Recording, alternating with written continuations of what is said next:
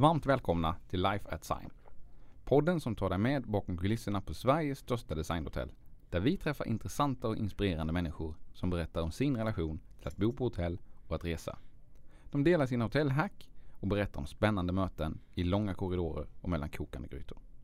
Jag heter Henrik Berghult och arbetar som hotelldirektör här på hotellet. Och idag, idag ska vi träffa en av världens mest uppmärksammade digitala satsningar inom musikindustrin. Vi ska möta en av revolutionärerna, en person som tillsammans med sitt team utmanar en hel bransch och bryter ny mark för liveartister och för arrangörer. Han har ett förflutet som professionell och mycket välkänd e-sportare, IT-konsult och några känner igen honom från Sveriges Mästerkock. Idag är han aktuell som VD för startupen Gigital. Varmt välkommen Shivar Shabani. Tack, tack så jättemycket. Wow, jag blev hypad och sen började jag garva åt Mästerkocken grejen. Ja, det där Mästerkocken måste vi höra mer om. Visst uttalas det Shivar? Shivar, precis. Det stavas Givar? Exakt, det är eh, förvirrande. När, eh, när jag spelade datorspel så var mitt alias Givar, eller Shivar då, ja. som det uttalas Så jag har väldigt många människor där ute som kallar mig för Givar eller Givar bara för de har bara läst mitt namn Men det uttalas Shivar Shiva, Shiva Shamani Yes Det där med e-sport, hur kom du in på det? Um, ja, jag tror att det är som alla andra unga uh, när man växer upp så uh, Datorspel var så otroligt, någonting väldigt nytt då.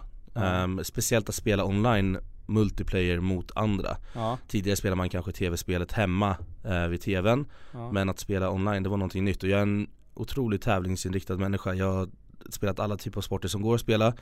Eh, Misslyckats på alla dem. Men ändå älskat själva tävlingsmomentet så att när jag hittade någonting jag kunde tävla i Men det var Counter-Strike du spelade? Precis Och det är något sånt här 3D-spel, jag har inte så inne i spelsvängen 3D-spel? Eller kallar man det? Majoriteten av spelen är 3D nu mer Har jag mig något nytt? Ett skjutspel är det i alla fall Ett skjutspel, okej okay. Precis ja. um, Ett skjutspel mer eller mindre bara fem mot fem, man skjuter varandra Ja, och då spelar man i lag om jag har förstått det rätt? Precis. Eller kan göra Man spelar, eh, när man tävlar så tävlar man i lag ja. Men du var på ganska hög nivå, ni hade sponsorer och Ja precis, det var lite där min entreprenörsresa startade för att när jag var 17-18 Då fanns det inte några andra det fanns inte så många seriösa organisationer som jobbade inom e-sporten där och då.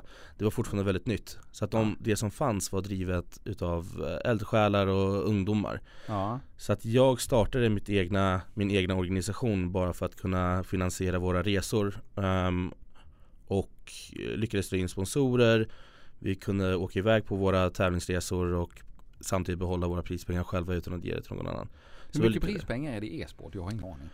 Just nu är det helt otroligt. Där, jag ska säga att där och då ja. så var det, in, det var väldigt få som kunde leva ett bra liv på e-sporten som tävlade i det. Då? Var då. Det, ja. det var, eh, ja, inte alls många men nu, de jag spelar med då som, jag efter jag la av fortsatt, de är alla mångmiljonärer nu. De vinner Otroligt. Det är, det är inte sällan det är över en miljon dollar i prispott per turnering. En miljon dollar? Ja. Wow. Det finns de som är ännu mer. Jag tror att Fortnite har nu en världscup med 30 miljoner dollar i prispotten. Fortnite, det är det som är, det är det nya Counter-Strike så att säga? Ja, det är det som alla kidsen spelar nu med. Ah, okay. ja. Spelar du fortfarande? Väldigt, väldigt lite. Jag köpte faktiskt, jag hade inte en dator på 7-8 år, jag hade en dator men ja. inte en gamingdator på 7-8 år efter jag la av ja. Men jag köpte den i oktober faktiskt mm. Har ni inte turneringar på kontoret och sådär? Det borde ni ha Eller ja, du får inte vara med då kanske? Nej, jag, nej men jag är inte så bra längre, jag är faktiskt ganska rutten nu men, okay. eh, men eh, eh, de som jag jobbar med, många av dem känner till mig sen innan En av mina första anställda, min utvecklare, han han kom faktiskt fram till mig på krogen för att han känner igen mig från eh, dataspelandet Nej men lägg av Ja, och sen så fortsätter vi diskussionerna och sen så anställde vi honom kanske bara några veckor efter det Häftigt mm. Sen har du varit med i Sveriges Mästerkock också hur, kom, hur kommer det sig? Åh, oh, oh. Det är um, Gillar du att laga mat? Jag älskar att laga mat ja. uh, Och sen uh, Jag kom faktiskt vidare från ett steg Ja du gjorde det? Så det tar jag som en vinst Ja Ja, ja, ja, absolut. Ja. Sen eh, resten, resten gick åt helvete. Vad var det du föll på?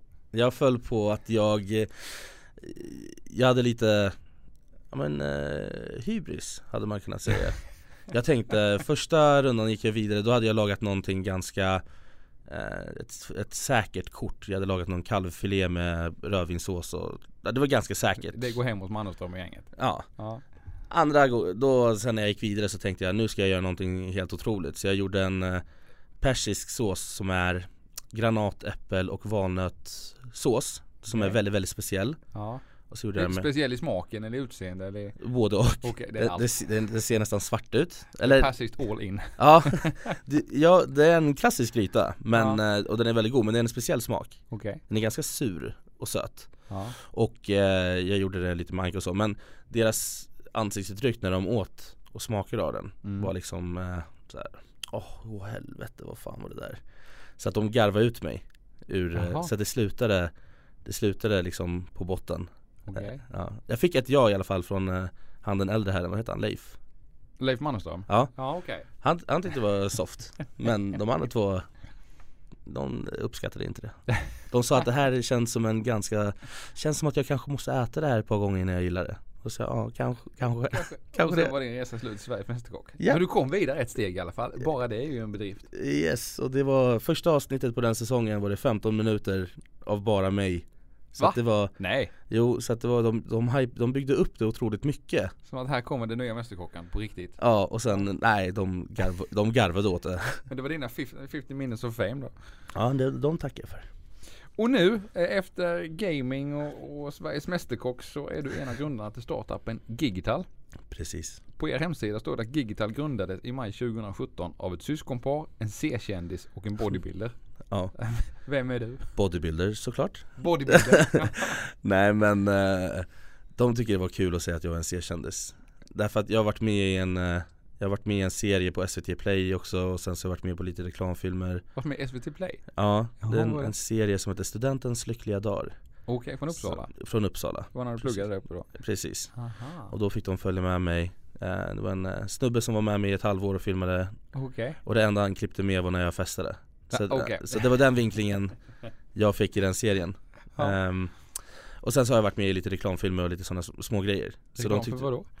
Interflora Jaha. Eh, Att det ska vara okej för män att kunna ge blommor till män och eh, Ja, visa ja, sin ja. kärlek Och sen eh, Sankt Eriks bryggeri hade De eh, testade med ett glas som var strömfört Så att när man drack så fick man stötar Okej, och vad skulle vara det positiva med det? Att det skulle liksom kicka igång smaklökarna men det var ju bara Det var ju som att suga i sig ett batteri bara Ja, vad roligt. ja. Men du, tillbaka till Gigital och grundarna. Syskonparet. Du är C-kändisen, vilka är syskonparet? Precis, det är då Victoria och Andrei eh, Och sen så har vi bodybuildern och Daniel. Den här om oss-texten, det är så kul att den ens är kvar. För att det här var ett skämt vi skrev och sen så har vi aldrig skrivit om den och den ligger bara kvar.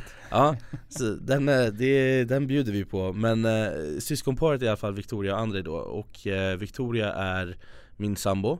Och eh, Andrei är då lillebror. Och bodybuilden?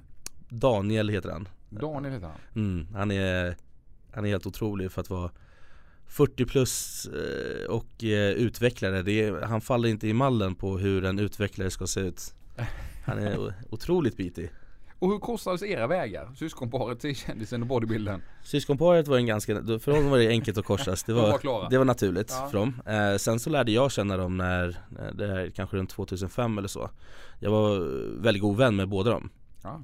Ehm, och eh, sen så blev jag och Victoria ett par men eh, Daniel det var, Jag var tvungen att använda en ful taktik för att få med honom ombord jag, Han var inte superpepp från början va? han tjänade väldigt mycket pengar Okej. eh, innan där Som Som- en konsult Eh, Okej. Och eh, Inom musikindustrin eller Nej, inte? som utvecklare. Som Som, ut- okej. utvecklare. Han hade utvecklat en liknande plattform fast för eh, privattränare. Där man kan hitta och boka privata tränare. Ja. Ehm, och ehm, vi hade ju absolut inte råd med honom, speciellt inte i början när vi startade. Så att vi Jag eh, satte upp ett möte med honom och fick honom att tro att vi är redo att betala för honom. Och då satt hans konsultmäklare med på det mötet också. Okej. Och så sa jag i slutet att eh, jag sålde in hela Gigital och sen så sa jag att eh, men vi har inte råd med dig. Så att om du vill vara med på det här då måste du bli en av medgrundarna och eh, gå in med din plattform som kapital ska vi göra det här tillsammans. Ja. Och konsultmäklaren blir ju så här, vad fan är det här nu förlorar Vart tog jag." mina procent vägen? Ja verkligen. Och eh, ja men eh, sagt och gjort Daniel ringde sin fru och eh, bad om lov Okej, och hon var med på detta? eh, Tydligen, Ja. eh, nu är vi här Så att eh, det Finns så det en femte medgrundare kan man säga? Passa Ja exakt, tack Ja, vad härligt. mm. Eh, och du Victoria är ett par förstod jag. Och jag har också hört att ni bor hemma hos din pappa. Stämmer det? Ja det, det är faktiskt Det är faktiskt sant Tror det eller ej Har du aldrig flyttat hemifrån eller du har flyttat tillbaka hem igen?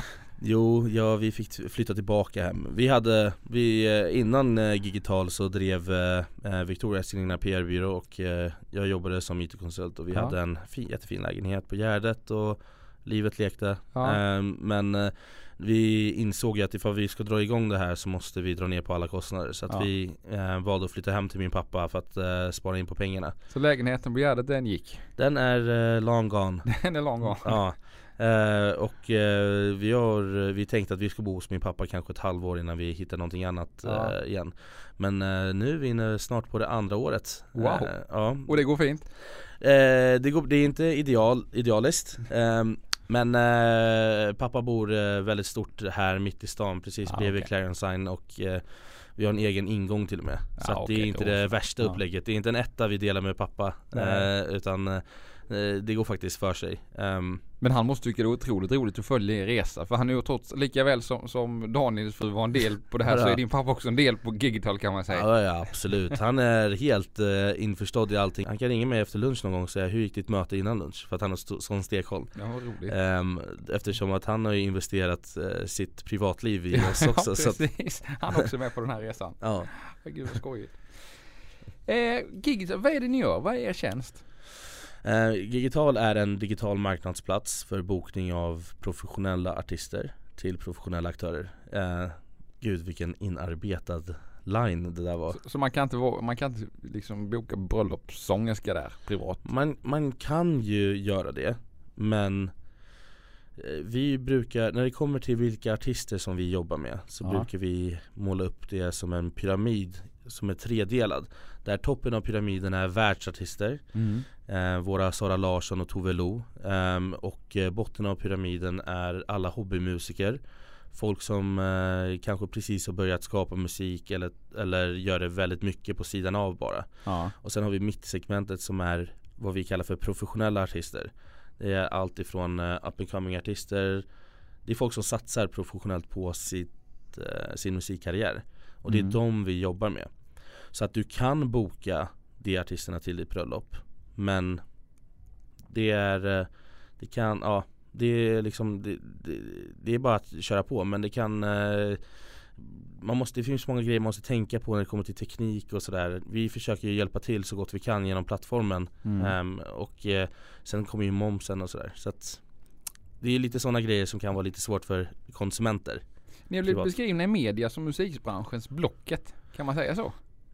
Ja, eller Dagens Industri gjorde det men Ja. eh, vi tycker att vi gör så mycket mer än vad Blocket gör Ja. Den är, det är en Ja, ganska, för man kan inte, vem som helst kan inte lägga ut sig hos er nej på det vi, sättet. Så det är ju inte liksom, det är inte soffor. Nej, vi, nej, precis, nej precis, vi har ungefär 1200 artister just nu Mm. eh, som har registrerat sig Men eh, vi kanske bara godkänt 200-250 stycken Så vi är väldigt noggranna med vilka vi godkänner också Och hur Eh, kvalitetssäkrar ni det? Är det auditions för dem eller hur funkar det? Det är inte riktigt auditions men det by- bygger mycket på hur du bygger din profil Ehm, Ja. Hur du Digital säljer aldrig enstaka artister Okej. Vi bygger en plattform där artisten kan sälja sig själv Det är väldigt viktigt att artisten ska kunna ehm, publicera innehåll och content som när kunder går in och hittar dem Ja. ska, De ska direkt kunna förstå vad det är för typ av artist Och ehm, kunna ta ett beslut ifall de vill gå vidare med den artisten eller inte Okej. Så att eh, det är mycket sånt vi kollar på Men det är inte så att vi nekar artister Utan vi snarare ger dem Vi försöker coacha dem så mycket som möjligt för att kunna bli en godkänd artist Okej. Ibland kanske det bara saknas att man inte har tillräckligt bra bilder För att eh, det kanske inte funkar med en selfie för när kunden är inne och kikar på din profil så, Och i andra fall så har de inget rörligt material överhuvudtaget och det är någonting som eh, folk verkligen går igång på Så att vi försöker coacha så mycket som möjligt som i vad är det som saknas för att du ska lyckas bli godkänd för hos oss och Ja. kunna få gigs? Aha. Men hur attraherar ni de här artisterna? Jag tänker, du nämnde Tove Lo och Sara Larsson. Hur, hur hittar ni varandra? De etablerade tänker jag primärt på. Ja när det... det För de vi- ligger hos bokningsbolag idag i regel antar jag.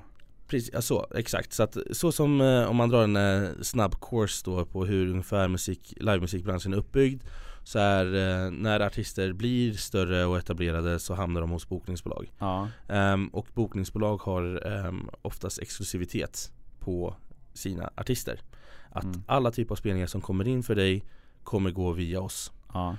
Många av de artister som är hos bokningsbolag ehm, och även är hos oss har Ja. omförhandlat sina avtal till att de även ska kunna ta spelningar via oss. Okej. Våran viktigast, det viktigaste för oss är att när man bokar en artist via oss så går det inte via någon annan mellanhand. Det är det som är det viktigaste. Så att Ja. bokar man en artist via oss så ska det inte, då ska man veta exakt hur mycket pengar går till artisten och hur mycket pengar går till, eh, går i avgifter. Ja. Den transparensen är A och O eh, för digital tjänst och det är det vi bygger det på. Men har ni en transparent finansieringsmodell? Ni tar någon Precis. procent emellan där på något? Precis, Så ni ska ju också tjäna pengar tänker jag. eh, ja det hade ju varit kul men Ja, eh, precis så är det. Det enda sättet för att flytta hemifrån. Ja, Det är att vi tjänar en annan krona också. exakt. Eh, nej, men vi tar, vi tar avgifter och det är väldigt tydligt hur mycket vi tar i avgifter. När man får en bokningsförfrågan som artist så står det väldigt tydligt ehm, hur mycket artisten får i fickan och hur mycket som går till digital. Ja, Ehm, okej. Den är helt transparent. Den är helt transparent och Mm. ehm, det är någonting som saknas väldigt mycket i branschen, den transparensen. För det Mm. första så vet man inte riktigt vad en artist kostar och sen så vet man inte hur mycket som artisten till slut får. Ehm, och det tycker vi är ett jättestort problem. Det Ja. tycker artisten också är ett jättestort problem. Vi har många artister hos oss som till och med har varit i rättegång mot Okej. eh, mellanhänder som har i slutändan så har kanske kunden blivit fakturerad 100 000 medan Ja. artisten har fått 20 000 Ah. Ehm, Så att ehm, det är väldigt viktigt för livemusikens uh, rykte att vi skapar den här transparensen och professionaliteten att, så att man vet. För det finns inga andra branscher där, som är så här intransparent egentligen Ah. mm. Mm, Intressant bransch. Men det är en väldigt svår bransch. Hade ni någon erfarenhet från musikbranschen innan ni gav in i det här? Syskonparet, se kändisen och bodybuildern. Nej absolut inte Ehm, Men det måste vara helt unikt. Att, att ett gäng som inte har musikerfarenhet ger sig in i en superkomplex bransch. Jag tror att det är nyckeln om jag ska vara ärlig Jag Ja. tror att det finns en naivitet att inte komma från en eh, dysfunktionell bransch och Ja. se det från, eh, med färska ögon från utsidan. För att vi Ja. alla jobbade i fungerande branscher och kanske lite mer moderna och utvecklade branscher Mm. eh, innan vi kom till livemusikbranschen. Och ehm, det, fast vi var ju väldigt ödmjuka, vi trodde ju inte att vi skulle komma in och förändra en bransch som inte vi kände till. Nej. Men eh, ju fler personer vi pratade med från branschen väldigt högt uppsatta, de visste om problemen men det fanns inte riktigt något sätt att lösa det på. Nej. Och vi tyckte att vi hittade sättet att lösa det på. Ehm, och eh, det tycker vi att vi har gjort lite grann nu. Är ni världsunika med tjänst eller finns det någon motsvarande plattform? Ehm, jag skulle inte säga att vi är helt världsunika. Det finns eh, väldigt många saker som vi håller på med just nu som eh, där vi kommer bli världsunika tror vi. Men Mm. när det kommer till förmedling av artister så finns det sajter som man kan hitta artister och boka artister på. Ja. Men eh, det finns, många av dem jobbar med prenumerationsmodeller till exempel så att artister betalar per månad för att vara med på den här sajten. Ja. Och då innebär det att de bygger snarare mycket mer på kvantitet än kvalitet eftersom att de behöver ha en stor drös av artister för att kunna gå runt och tjäna pengar. Mm. Och det innebär att deras kunder har svårare att hitta kvalitetsartister Ja. vilket inne- och det innebär att ehm, större artister inte vill vara med på den plattformen för de är väldigt varumärkeskänsliga De vill inte beblanda sig med artister de tycker är mycket lägre än de själva Det är många aspekter som spelar roll I vilket fall så slutar det i alla fall med att de spelningarna är ofta sådana typer av spelningar som är väldigt mycket lägre gage eller är gratis gigs till exempel. Okej. Och det är inte riktigt eh, den typen av artister som vi jobbar med Men om man, vi har pratat lite grann om high-end artister, de som är högst upp i er, pyramid. om man pratar på up and coming nya artister. mm. Hur kommer de in i era system? Du sa ni hade 1200 uppladdade, ni hade ungefär 200-250 godkända ungefär. Mm. Eh, hur kommer man ut på marknaden idag? Dels via er men också på marknaden generellt sett. Det är en, en stor utmaning för artisterna för att det som artister verkligen Det som är A och O för en up and coming artist är att få spelningar Ja. och att eh, få betalt för spelningar Det är lite de två grejerna som är väldigt viktiga för dem Någon sa att nyckeln var Spotifys fredagslista. Det är en stor eh, nyckel när det kommer till distributionen av musik Ja. Att Hur på- funkar den? Mm, den är, eh, det finns folk som, eh, den är red- redaktionell Okej. ehm, Men ehm, Många skivbolag pitchar in liksom artister inför den här listan och försöker bygga upp case och marknadsför kommande släpp för artister för att för förhoppningen av att komma med i den här listan Och då pitchar man den för Spotifys redaktion. Ehm, Eller hur funkar det?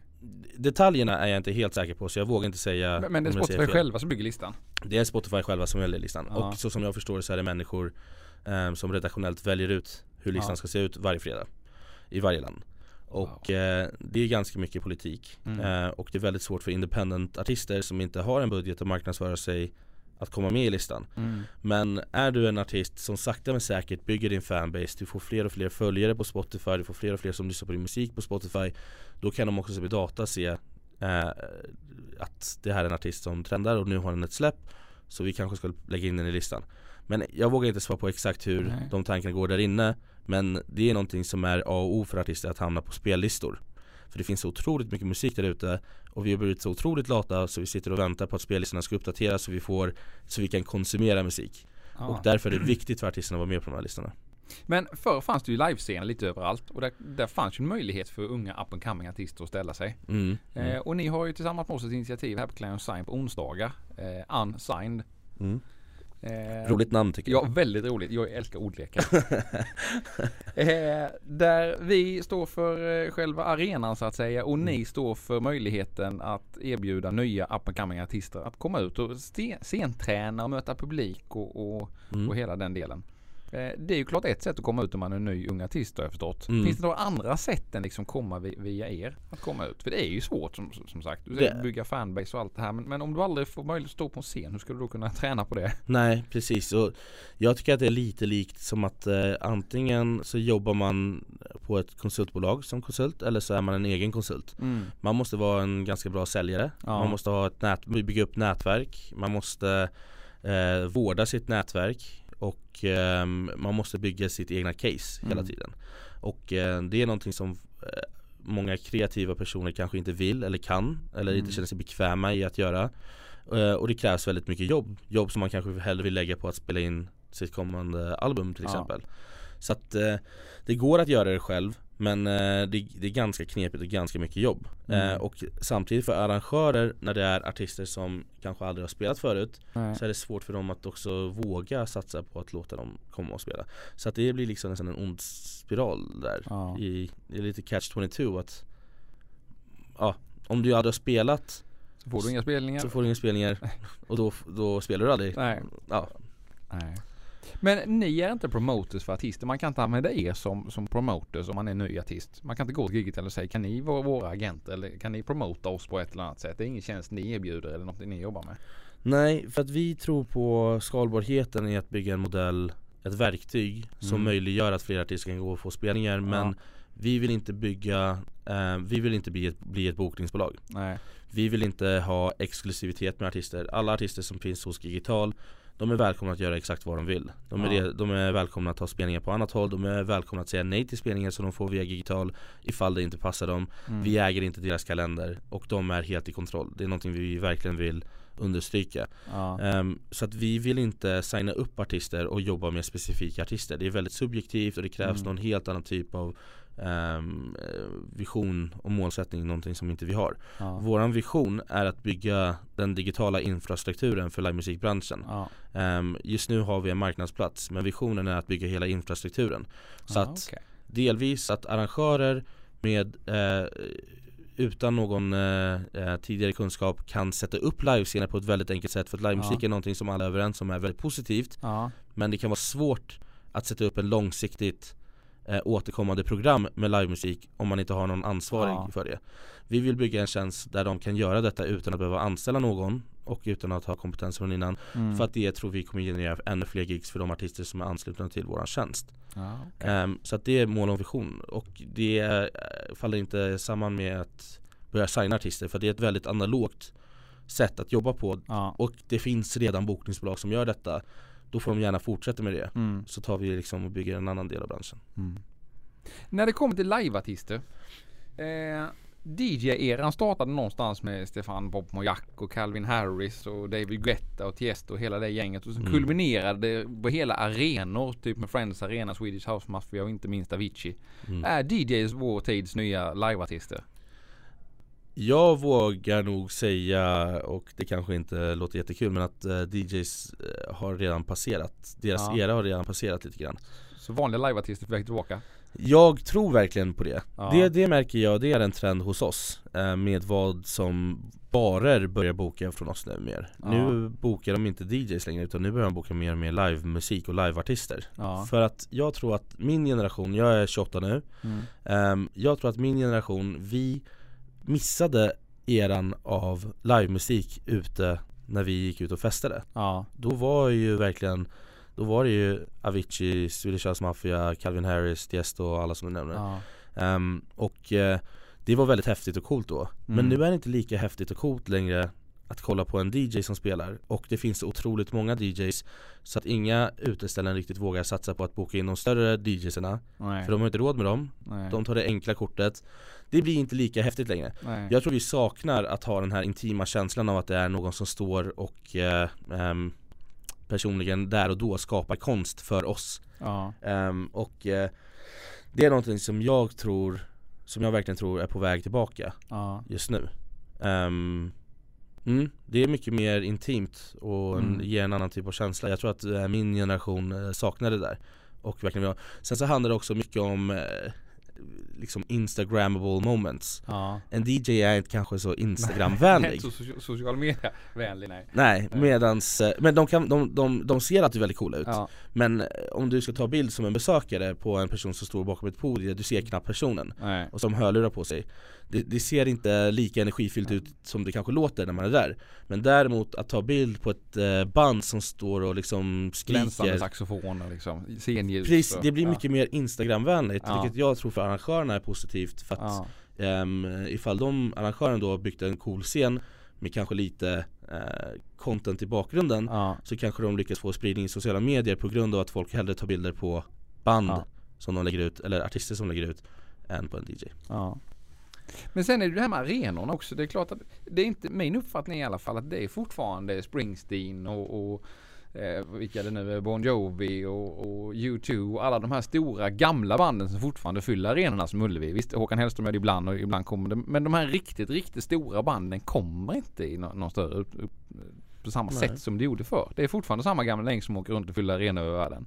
Ja men det kanske är på grund av sättet vi konsumerar musik, hur, hur äldre konsumerar musik som Ja. kanske fortfarande lyssnar på dem Ja. De kanske inte konsumerar ny musik på samma sätt som dagens ungdomar gör för att de får ju det från Spotify, från TikTok, Ja. från Youtube, från Snapchat För de får, de får det kastat på sig på alla plattformar Ja. Medan de äldre kanske fortfarande har sina skivor som de sätter upp, eller igång eller så kanske de har en spellista med de gamla artisterna som de lyssnar på Ja. Och då är det lite mer häftigt Eller då, då, då är det en annan typ av känsla när Springsteen kommer till Ullevi för 40-50 gången ja. och man går dit och lyssnar Ja. Ehm, Så jag tror att kanske att det är det det beror på Men de stora festivalerna Nej, men Det är faktiskt en eh, bra fråga Men jag vet inte varför de nyare artisterna kanske inte Ja, Nej, det, det, man ser ju inte, alltså det är ju inga supernya band som fyller arenorna på det sättet. De, det är ju som sagt återigen Swedish House Mafia och, och Mm. den typen av artister. De lyckas ju liksom konkurrera med riktigt stora Swedish internationella House band. Mafia är, är ju ett, dock ett väldigt stort PR-maskineri också Ja,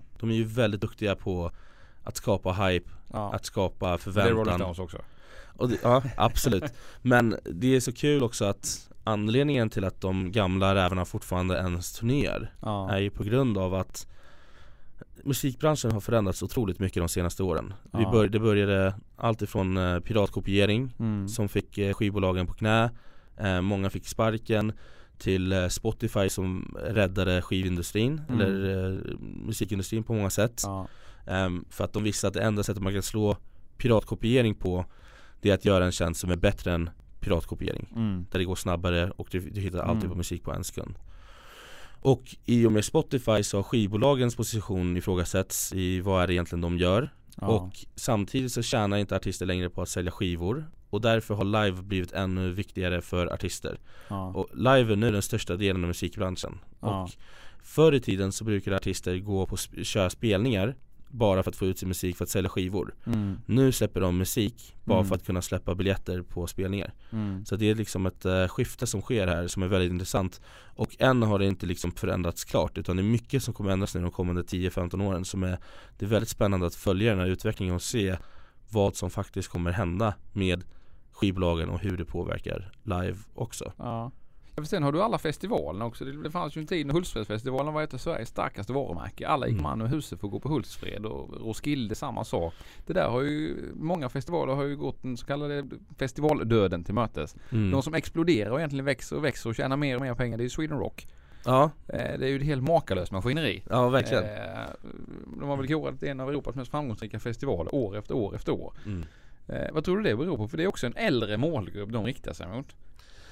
Ehm, Nu har jag aldrig varit på Sweden Rock Så jag kan nog inte säga hur känslan är där Nej. Men det är nog återigen Det, För det är drivs ganska som ett riktigt nischat företag. Det är ju inte speciellt ideellt. Det är ju liksom ett, ett riktigt aktiebolag. De Ja. ju det fullt ut liksom kommersiellt. Precis, men det är liksom eh, Det är fortfarande en, en eh, nisch i typ av musik de kör Mm. Och det kanske är den typ av festival som är det som gäller för de som vill lyssna på den typen av musik Ja. Det finns ju, det finns ju så jävla många festivaler som är riktade mot pop och hiphop Ja. ehm, och R&B egentligen Ja. Det är nog majoriteten av festivalerna så att det kanske är därför, i och med konkurrensen, att man kanske är nöjd för man har gått på en annan festival Medan Sweden Rock har ju nästan monopol på att dra dit rockälskande ehm, personer som har varit där många år i rad Ja, alla artister i den genren vill ju spela. Det är ju Alice Mm. Cooper och det är, liksom- det är ju alla stora band så att säga. mm.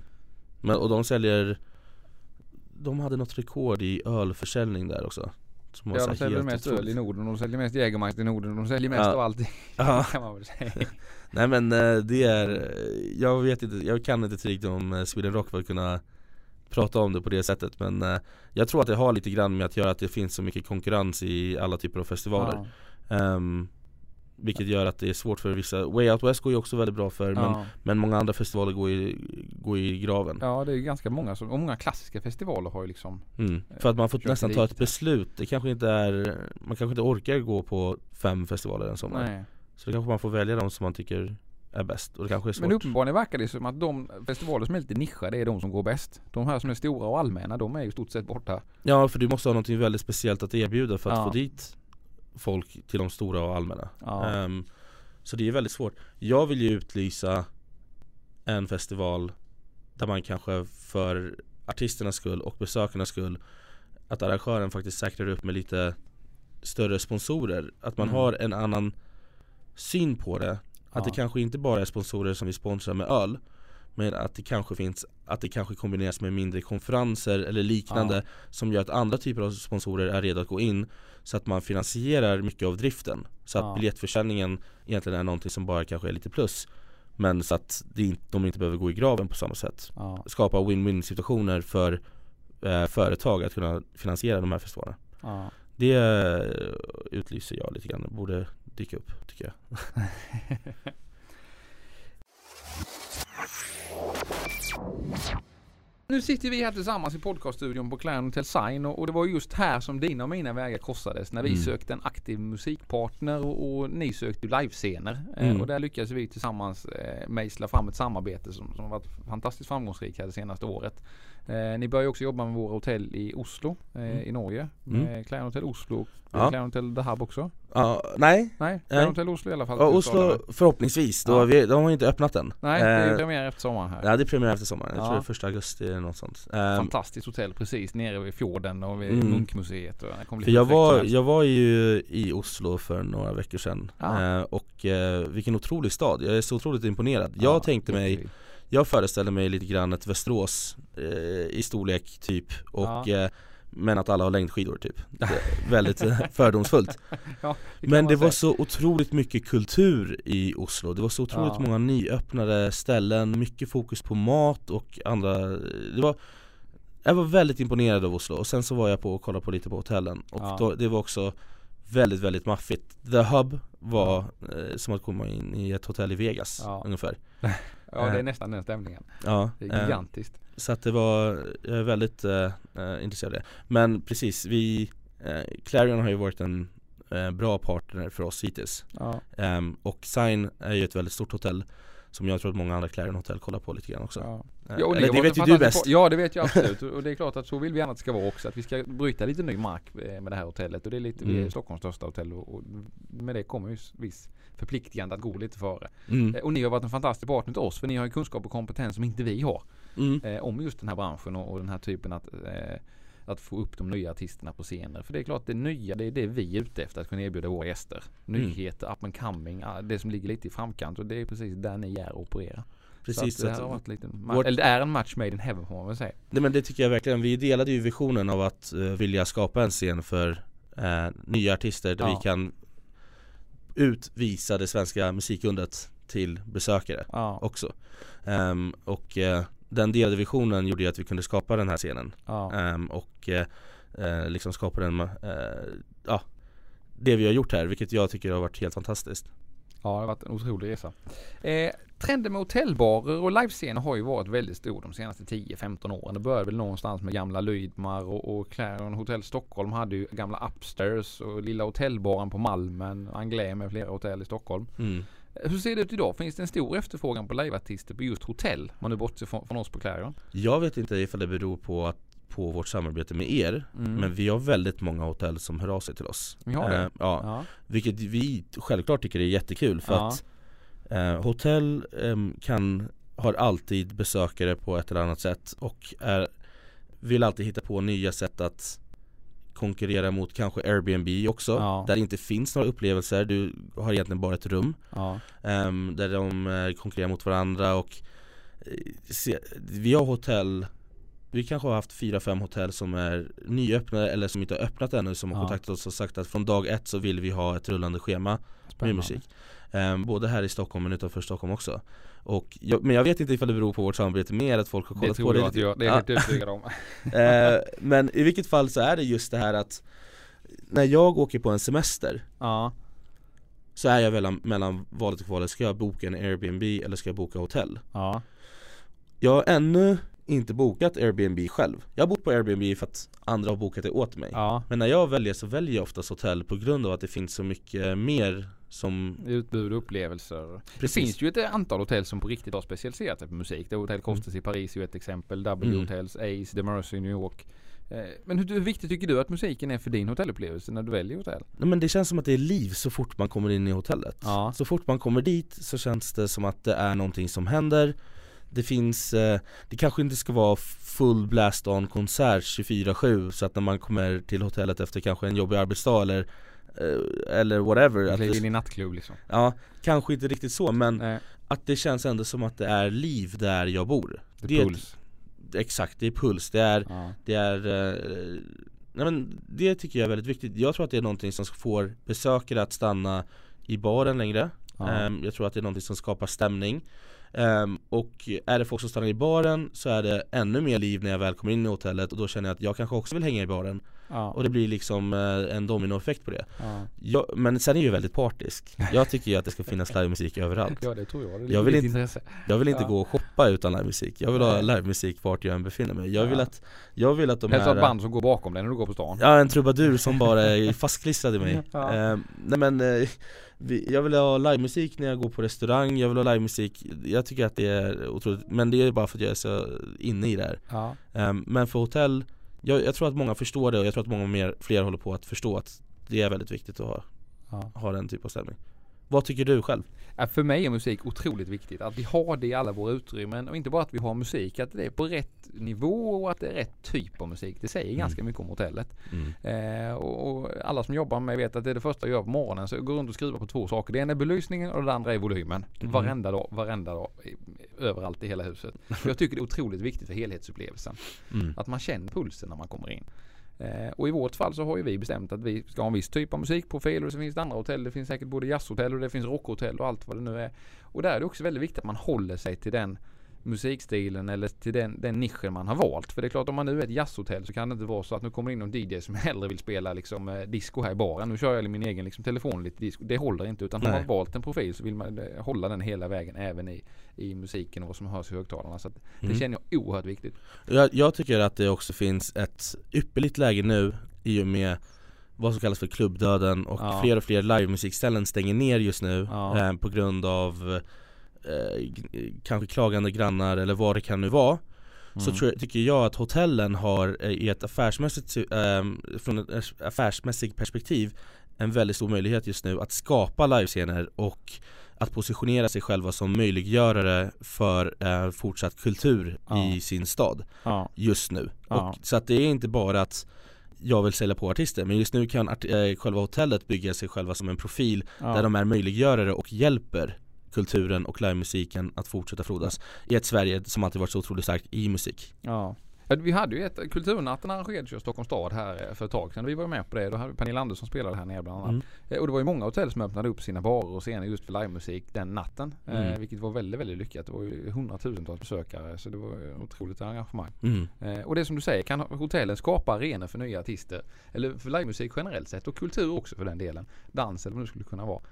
Eh, så då är det en eh, gyllene affärsmöjlighet för Mm. alla inblandade. Mm.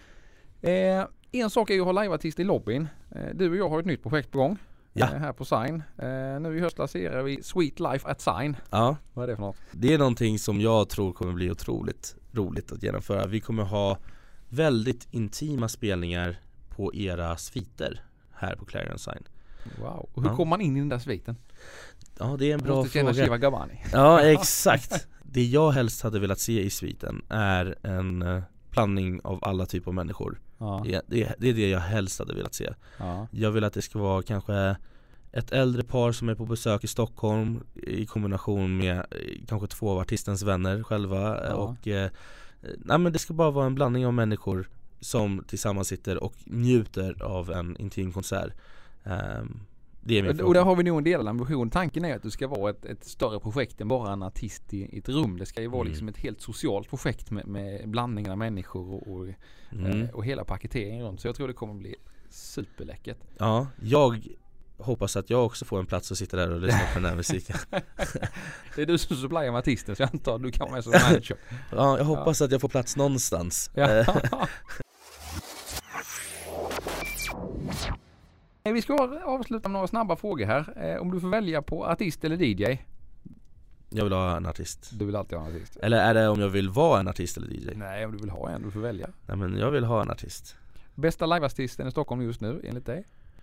Åh, vilken bra fråga Jag tycker att eh, Isak Danielsson är väldigt duktig Ja.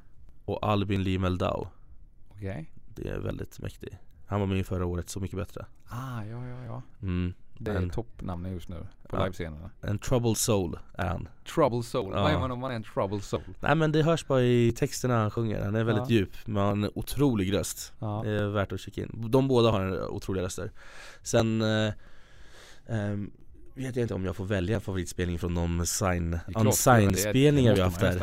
Bishat gillar jag väldigt mycket Hon körde första gången när vi Mm. körde i, i november när vi hade en testomgång Vem är din?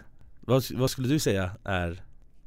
Är Jag måste säga, jag är väldigt imponerad av de nya unga artister som ni har ställt på vår scen här nere. Ja. Och det är artister som jag aldrig hade hittat annars. Jag hade aldrig hittat dem på Spotify, jag hade aldrig gått och köpt en skiva med dem om man nu köper det. Nej. Utan e- enda orsaken jag har fått uppleva dem är ju för att de helt plötsligt står här Ja. i vår lobby. Där jag Perfekt. är av andra skäl. Och jag tror att då har man lyckats fullt ut. Ja men det är exakt det som, eh, jag tror att det är det bästa resultatet man Ja. hade kunnat få Ja Sista frågan är, du som reser mycket. Mm. Vad är, packar du? De tre viktigaste sakerna och varför?